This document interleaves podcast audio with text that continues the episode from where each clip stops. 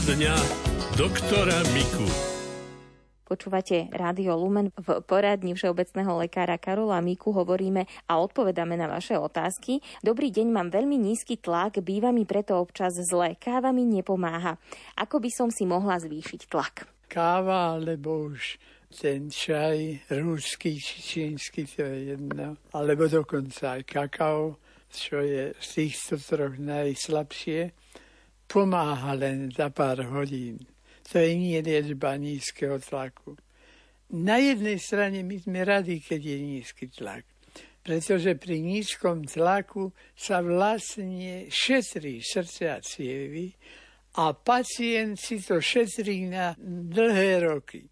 Tí ľudia s nízkym tlakom obyčajne, pokiaľ sa nezabijú tak, kde že omdrú a padnú hlavou na radiátor, tak si, si predlžia život. No.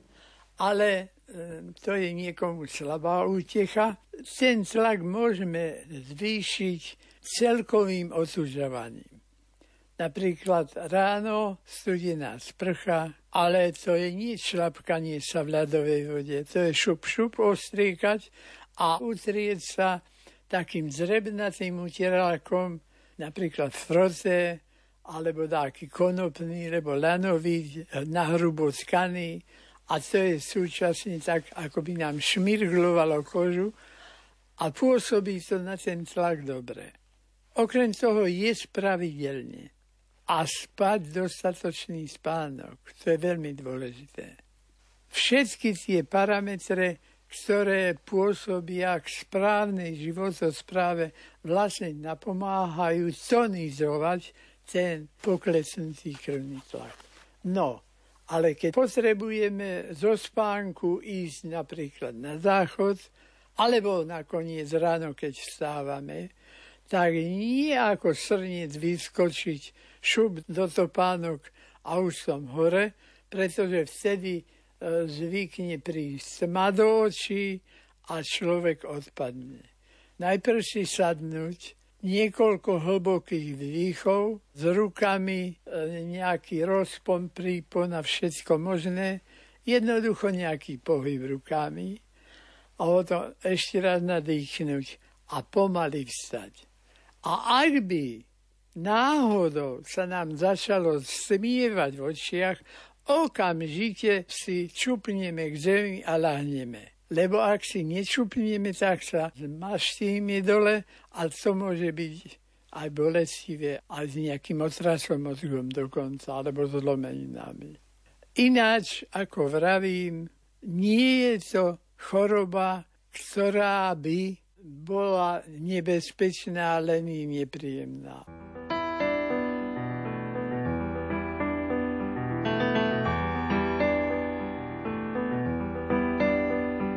Vtedy vonku pršal dáš a bola skoro tma. Stála si tam sama a na mňa sa smiala. Ostal som stáť, tuhý ako ľad. A celý mokrý snad som dúfal, že zastaví sa čas, čo nás chvíľu práve spájal. A nevral, že som klamal, že sme dvaja len tak stáli a šťastne sa objímali. Neskutočne páči. Tvoju tvár vidím každý večer skôr nezaspí. Cítim, že bez teba sa mi žiť neoplatí. Od rána hľadám ťa, dúfam, že ťa nestratím.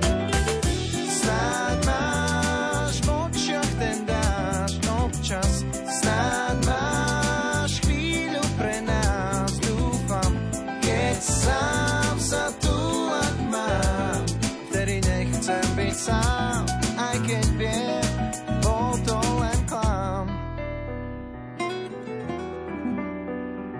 Potom ráno som si pravel, asi mal som iba zdanie. Hľadám, volám nádej, no ty si bola ako aniel, odlietla si aj s krídlami. Práve keď som hľadal slova, ako by som ti povedal a na veky tu budem len suchá fráza ostala tam iba vláka Zrazu môj život sa mi neskutočne páči. Tvoju tvár vidím každý večer skôr nezaspí. Cítim, že bez teba sa mi žiť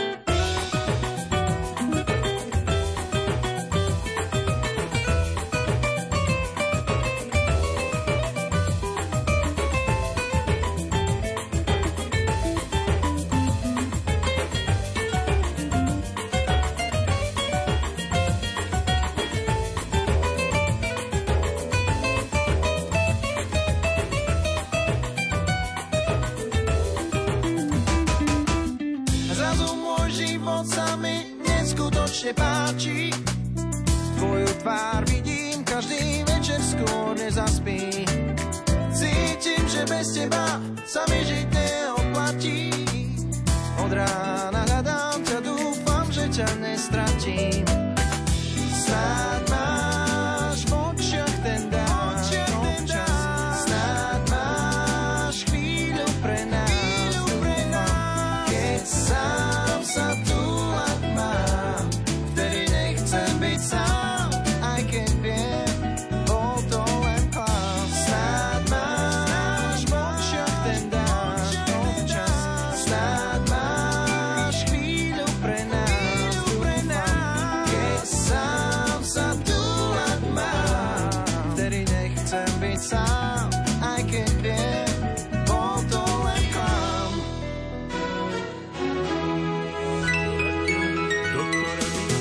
Poradňa doktora Miku.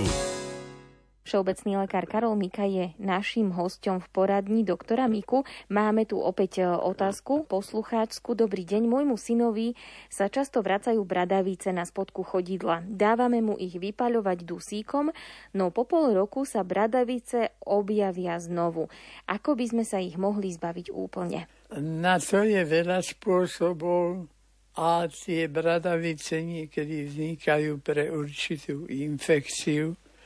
Jednoducho dajú sa odstraňovať leptaním, elektrokautelom, laserom alebo chirurgicky odstrihnúť. Väčšinou tie bradavice, ktoré sú malé a také na stopke, na krku bývajú, tak tie sa liečia elektrokautelom, že sú priškrkne a naraz to dermatolog odstráni aj 20. Nevieme zabrániť, že by to o dva roky neboli znova. Ten najjednoduchší spôsob je natierať to lastovičníkom a to je taká hnedá tekutina, keď sa to odlomí a tam sú enzymy, ktoré rozpúšťajú bielkoviny. Čiže keď sa to natrie, a čo sa natrie, tak to sa polepsá. Odstane to také čierne, no a to sa musí zo párkrát opakovať. Vždy je to menšie a menšie, až napokon z toho nie je nič.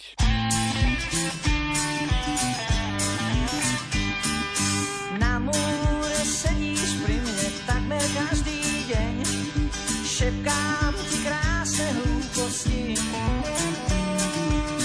To boj nad školou šumí, dávno dobre viem. Láska tá nám všetko odpustí. Apríl je plný básní a v tých básniach máj už hrá tú pieseň pre prsty. No tak sa celý večer tížko spovedaj, Láska tá nám všetko odpustí. Toľko otázok a žiadna odpoveď, odpoveď. Tak vidíš, že nie som žiadny med. Niečo tajíš, však nevral mi to hneď, nevral hneď. Len poď a za ruku ma veď. No tak vidíš, že ľúbiť nie je slas, žiadna slas.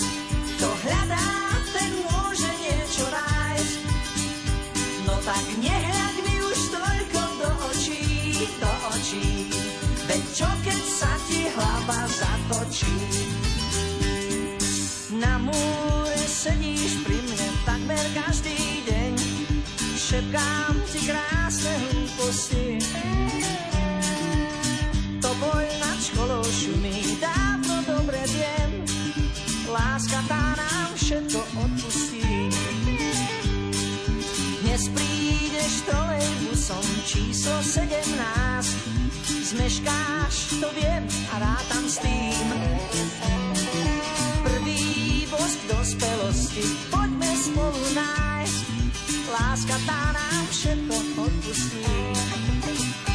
Toľko otázok a žiadna odpoveď, odpoveď. Tak vidíš, že nie som žiadny med.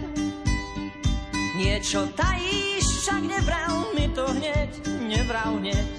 Len poď a za ruku ma veď. No tak vidíš, že ľúbiť nie je slas, žiadna slas. Kto hľadá, ten môže niečo nájsť. No tak nehľaď mi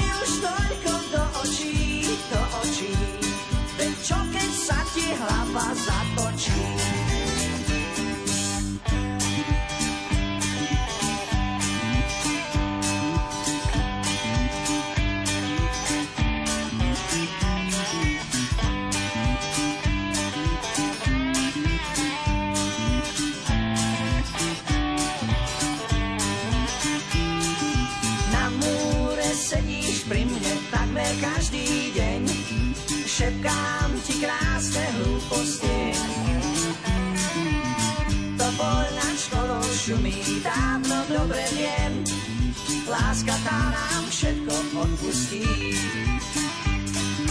Láska tá nám všetko odpustí. Láska tá nám všetko odpustí.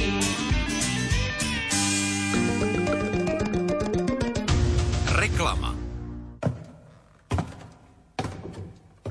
Svetý apoštol Pavol v prvom liste Korintianom hovorí Kto si myslí, že stojí, nech si dáva pozor, aby nepadol. Tak teda nestojte a poďte s nami na pútnický zájazd do Turecka v Pavlových stopách. Navštívime Efes, kolísku dejín kresťanstva, miesta misijných ciest svätého Pavla a napríklad aj domček Panny Márie nad Efezom. Sprevádzať vás bude kňaz Juraj Spuchľák, bývalý riaditeľ Rádia Lumen, ktorý sa postará o sveté omše na mieste pobytu. K tomu si oddychnete v luxusnom hoteli pri mori. Pridajte sa k nám v termíne od 2. do 9. októbra za 990 eur. Volajte na 0903 356 533 alebo sa k vašej púti do Turecka preklikajte na Lumen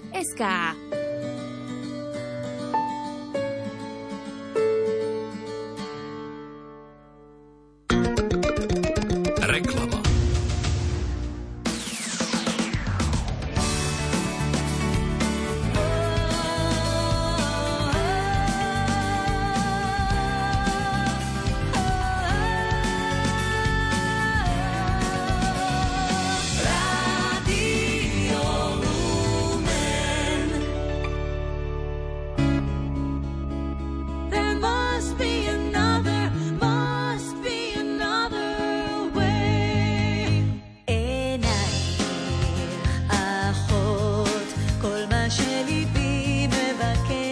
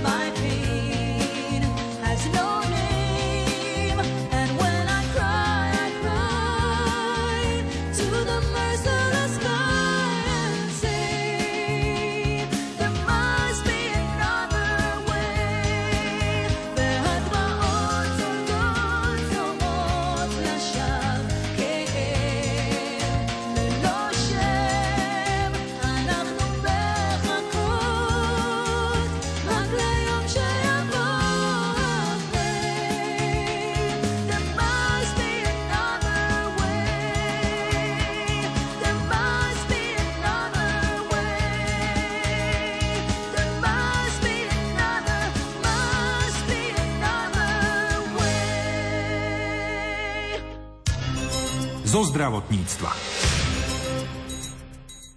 Od januára sa rozšíril okruh pacientov, ktorí majú nárok na senzory, ktoré priebežne monitorujú hladinu cukru v krvi. Má to však háčik. Aby im poisťovňa preplatila používanie senzorov aj na budúci rok, musia ich v tomto roku skutočne využívať. Viac sa dozviete z rozhovoru redaktorky Márie Čigášovej s diabetologičkou Vierou Doničovou.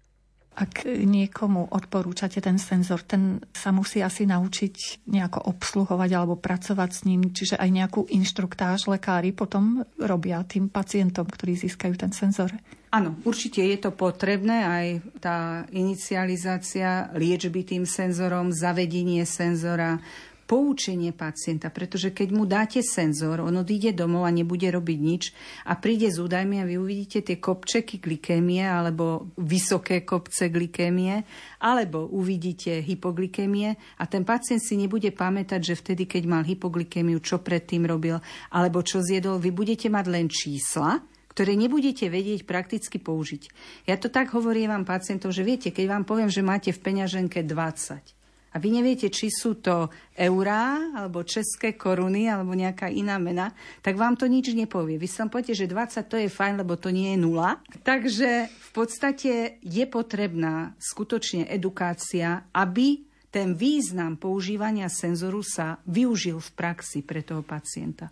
Čiže aj nejaký denník si k tomu môžu písať, že teraz som zjedol napríklad pizzu a potom dodatočne sa zistí, ako sa treba sa zvyšila. Áno, môžu si písať ten denník a potom aj tie softvery niektoré majú takú možnosť, že si to viete zadávať. Napríklad do toho mobilu, do konkrétneho softveru, že koľko gramov sacharidov ste zjedli, alebo nejakú značku pre fyzickú aktivitu, alebo pre spánok a tie údaje kontrolujú treba zdravotné poisťovne, alebo je to len pre toho lekára? No to je taká veľmi trefná otázka. Zvykne sa hovoriť, že správna, ale trefná by som použila, pretože určite ste už sa všetci naučili, že keď nepôjdeme na preventívnu zubnú prehliadku tento rok, tak budúci rok pristaneme u zubára a budeme všetko hradiť.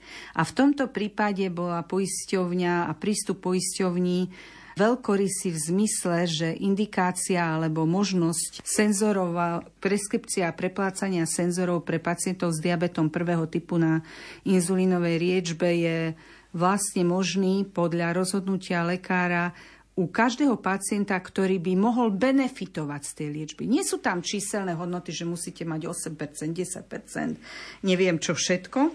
To znamená, že ten pacient spolu s lekárom musí dokázať, že ten senzor jemu pomáha v tej liečbe a že ho používa. To znamená, že keď on má napríklad nárok 13 7-dňových senzorov za rok, tak poisťovňa na budúci rok skontroluje, či ich na 90% využil a keď ich nevyužil, v roku 2023 mu nezaplatia ani jeden senzor. A to, či ich využil, nestačí napísať na papier, ale musí mať lekár o tom doklad, teda buď v elektronickej forme tie dáta, alebo vytlačené čiastočne tieto údaje, že ten pacient skutočne ten senzor 90% času z toho celkového počtu senzorov používal. A to je veľmi dôležité tento rok pre pacientov vedieť a samozrejme lekári sú o tom informovaní.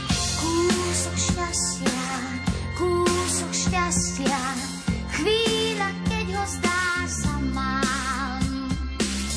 Kúsok šťastia, kúsok šťastia, mince do fontán.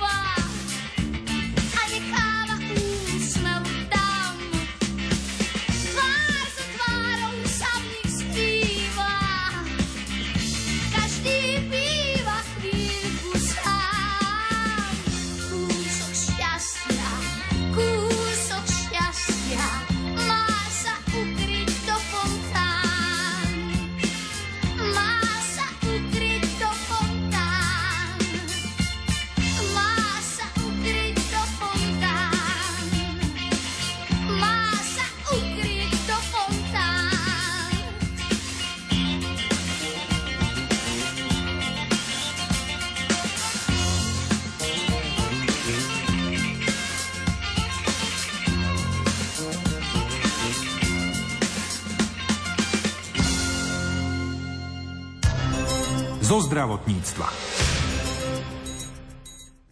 Aké riziká číhajú na naše srdce počas letných mesiacov? A ako si udržať zdravé srdce aj v horúcom počasí? Aj to sa dozviete v nasledujúcich minútach z rozhovoru kolegu Martina Petráša s doktorom Romanom Margócim zo Stredoslovenského ústavu srdcových a cievných chorôb. Pán doktor, hrozí ešte aj v tomto letnom horúcom období nejaké riziko, možno pre pacientov alebo pre, všeobecne pre našich poslucháčov, ktorých trápi srdiečko? Určite áno. Horúčaví niekedy aj ľudia so zdravým srdcom znášajú horšie ja si pamätám, že u nás vrchol leta býval okolo 30 stupňov, posledné roky zažívame oveľa vyššie teploty, takže na tieto v podstate ako keby nie sme v strednej Európe zvyknutí, lebo teda v našej geografickej oblasti. Všetko nad 30 mi prípada, že už môže človeka zaťažiť. Najčastejšie, s čím sa stretávame, sú výkyvy krvného tlaku. Paradoxne toto leto pri týchto zmenách sú to nielen výstupy tlaku, ale aj poklesy keď sú naši pacienti vlastne odkázaní takmer na denodenné meranie si krvného tlaku a samú úpravu liečby, samozrejme podľa našich pokynov, aby vedeli zareagovať nejakým znížením dávky, keď tlak klesá, naopak zvýšením, keď tlak stúpa. Pripúšťam, že je to nepohodlné, ale nedá sa to vyriešiť nejako ináč, tak aby sme zachovali aspoň primerane vyrovnané hodnoty tlaku a pacienti sa mohli cítiť najlepšie, ako sa dá. Môžu nejakým spôsobom naši poslucháči prísť v domácom prostredí na to, že majú alebo hyper alebo hypotenziu, teda ten vysoký alebo nízky krvný tlak? Niektorí z mojich pacientov mi vravia, že cítia rôzne typy bolesti hlavy podľa toho, či majú tlak vysoký alebo nízky. A najčastejšie počúvam teda, že keď ich boli vpredu, ako keby čelo, že mávajú tlak vysoký, keď ich mhm. boli vzadu v záhlaví, že majú tlak nízky. Nemusí to samozrejme platiť u každého a ja by som sa nespoliehal na univerzálnu platnosť e, tohto výroku. Sám viem z vlastných skúseností, že ma hlava bolela presne rovnako, či som mal tlak vysoký mhm. alebo nízky, takže ja vždy pacientom radím, predtým ako urobia nejaký zásah do liečby, či plánujú niečo znížiť alebo si niečo pridať. Nech sa riadia správne odmeraným tlakom krvi, aby si ešte viac neublížili. Lebo keď dajú len na svoj dojem a ten dojem bude presne opačný, tak si môžu znížiť už aj tak nízky tlak, mm-hmm. alebo naopak vynechať lieky pri vysokom tlaku a ten bude potom možno stúpať ešte viac a mohli by si aj vážne ublížiť. Aké sú vaše odporúčania na tieto horúce letné dni, tak aby leto, letné obdobie prežili naši posluchači v zdraví? Je to už dookola omielaná vec, ktorá už možno ľudí aj trochu otravuje, lebo každé leto to počúvajú z viacerých strán, ale asi je potrebné to zopakovať znova a dookola je to vyhýbanie sa priamému mhm. slnečnému slnku medzi tou 11. a 16. Uh-huh. Dostatočný príjem tekutín samozrejme s rešpektovaním iných odporúčení, lebo sú situácie, kedy pacient musí príjem tekutín redukovať a nepreceňovať svoje sily. Tieto posledné dve vety by sa dali zhrnúť do jedného slovného spojenia zdravý sedliacký rozum. Pane, Ty ma skúmaš a poznáš všetko o mne. Ty vieš, či sa dám, stávam, môj zámer vnímaš zďaleka. Či kráčam, či ležím, o všetkých mojich cestách vieš. Ešte nemám slov na jazyku a ty už všetko znáš. Obkľúčuješ ma zo všetkých strán. Svoju ruku kladieš na mňa. Tvoja múdrosť je tak obdivuhodná,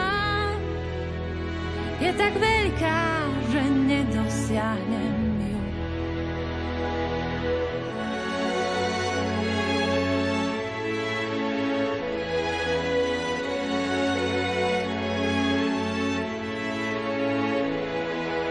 Kam by som ušiel pred tvárou tvojou, snáď tma ma skrýva, ale aj noc ti je svetlom. Keby som vystúpil na ne, nebesá, tam si ty. Keby som si ustal v ríši mŕtvych, aj tam si ty. Keby som mal krídla ranej zory a býval pri vzdialenom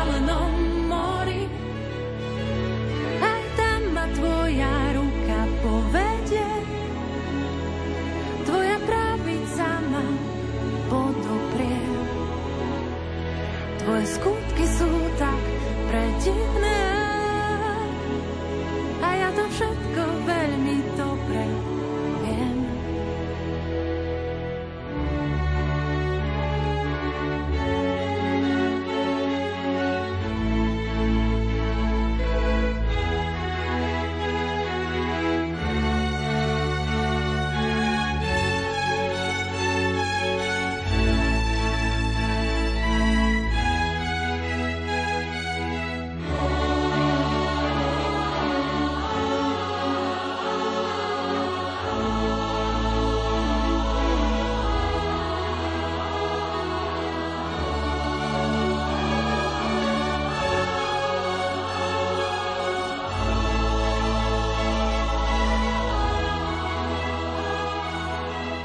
Pred tebou moje kosti neboli ukryté, utkávaný v skrytosti, v hlbinách zeme. Tvoje oči ma videli už v zárodku, do tvojej kníh vpísané sú všetky dni od počiatku.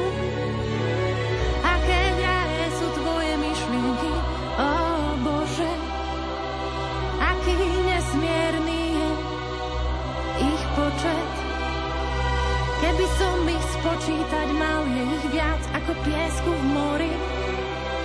Len čo sa prebudí, som s tebou, s tebou.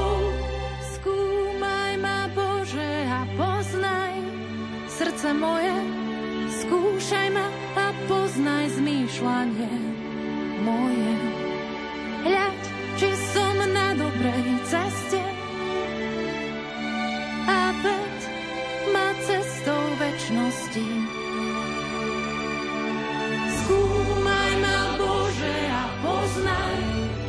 srdce moje.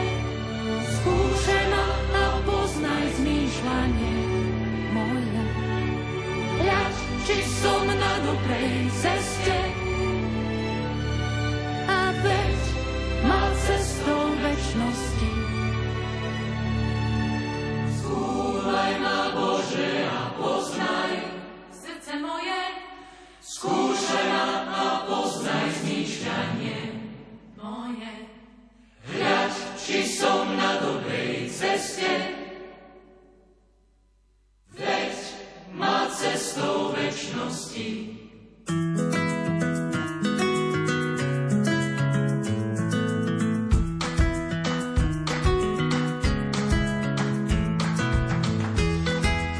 Odrobiny jedným slovom, zamyslenie nad evanieliom z 19.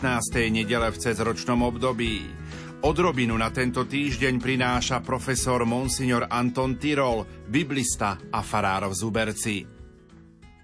Ale keď videl, že vietor je silný, zľakol sa, začal sa topiť a kričal Pane, zachráň ma! Ježiš hneď vystrel ruku, chytil ho a povedal mu Maloverný, prečo si pochyboval? Milí priatelia, bratia a sestry, túto 19. nedeľu v období cez rok by sme si podľa obsahu liturgických textov mohli nazvať nedeľou rozmanitosti Božieho seba zjavenia. Pán Boh sa rád prejavuje v rozmanitosti rozličných situácií, príbehov, symbolov a podobne. V prvom čítaní vidíme proroka Eliáša v 9. storočí pred Kristom, najmocnejšieho spomedzi prorokov, iba Ján Krstiteľ bol významnejší ako on. Eliáš musel emigrovať pred hnevom kráľovnej Jezabel, aby si zachránil život. Uteká preto na vrch Horeb. Tam sa stretá s pánom. Boh sa tam dávno predtým zjavoval Mojžišovi vo výchre, potom v zemetrasení a napokon v ohni – ale Eliášovi sa ukázal v šume jemného vánku. Eliáš prežíva radosť a sveté nadšenie z toho, že jeho pán je mu blízko. Zakryl si tvár a vychádza z jaskyne, lebo tade prechádzal pán.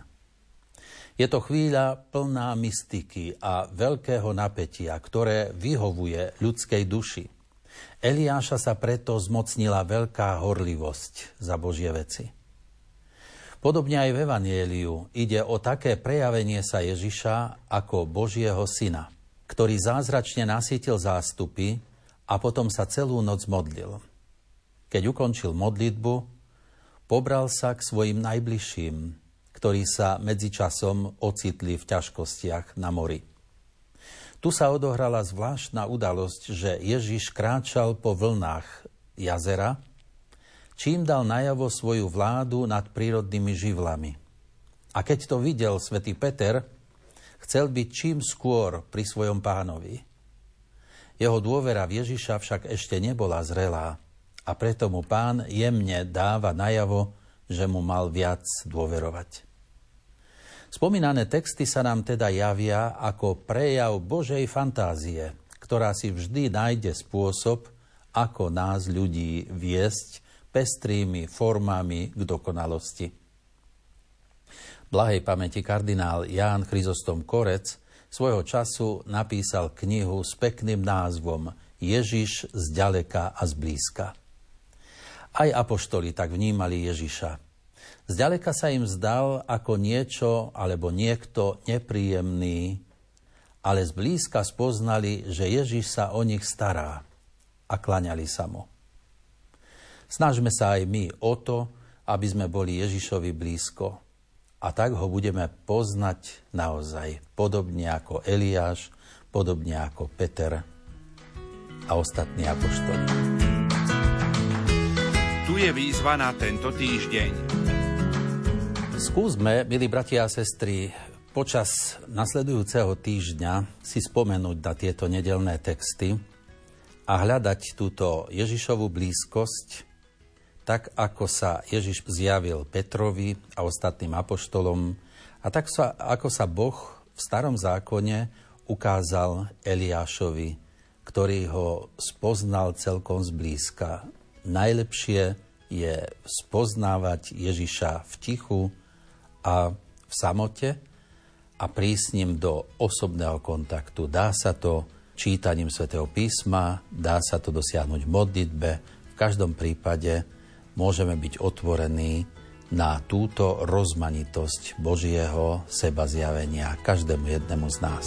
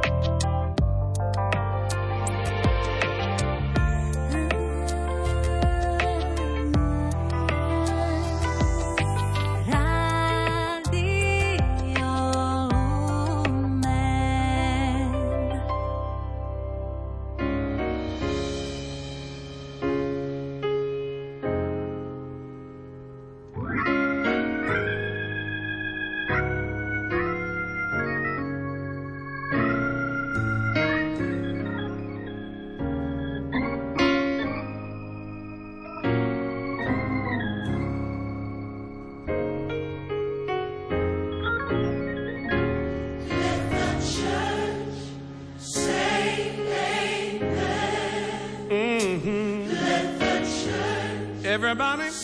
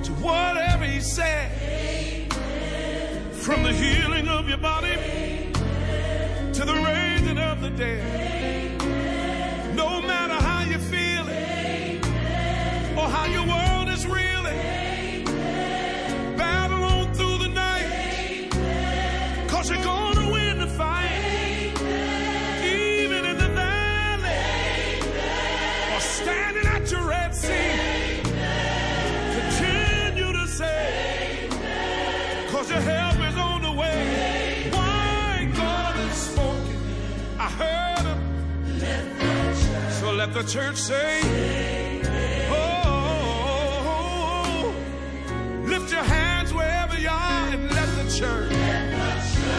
Hey,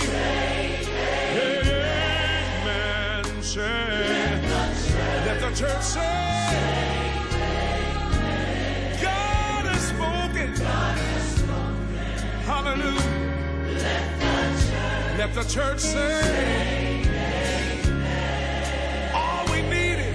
was a word from the Lord. We've got it, so let the church. say amen. Oh, let the church let the whole church. say amen. God has spoken. Well, well, well, well, let the church. Let the church say. Let the church say.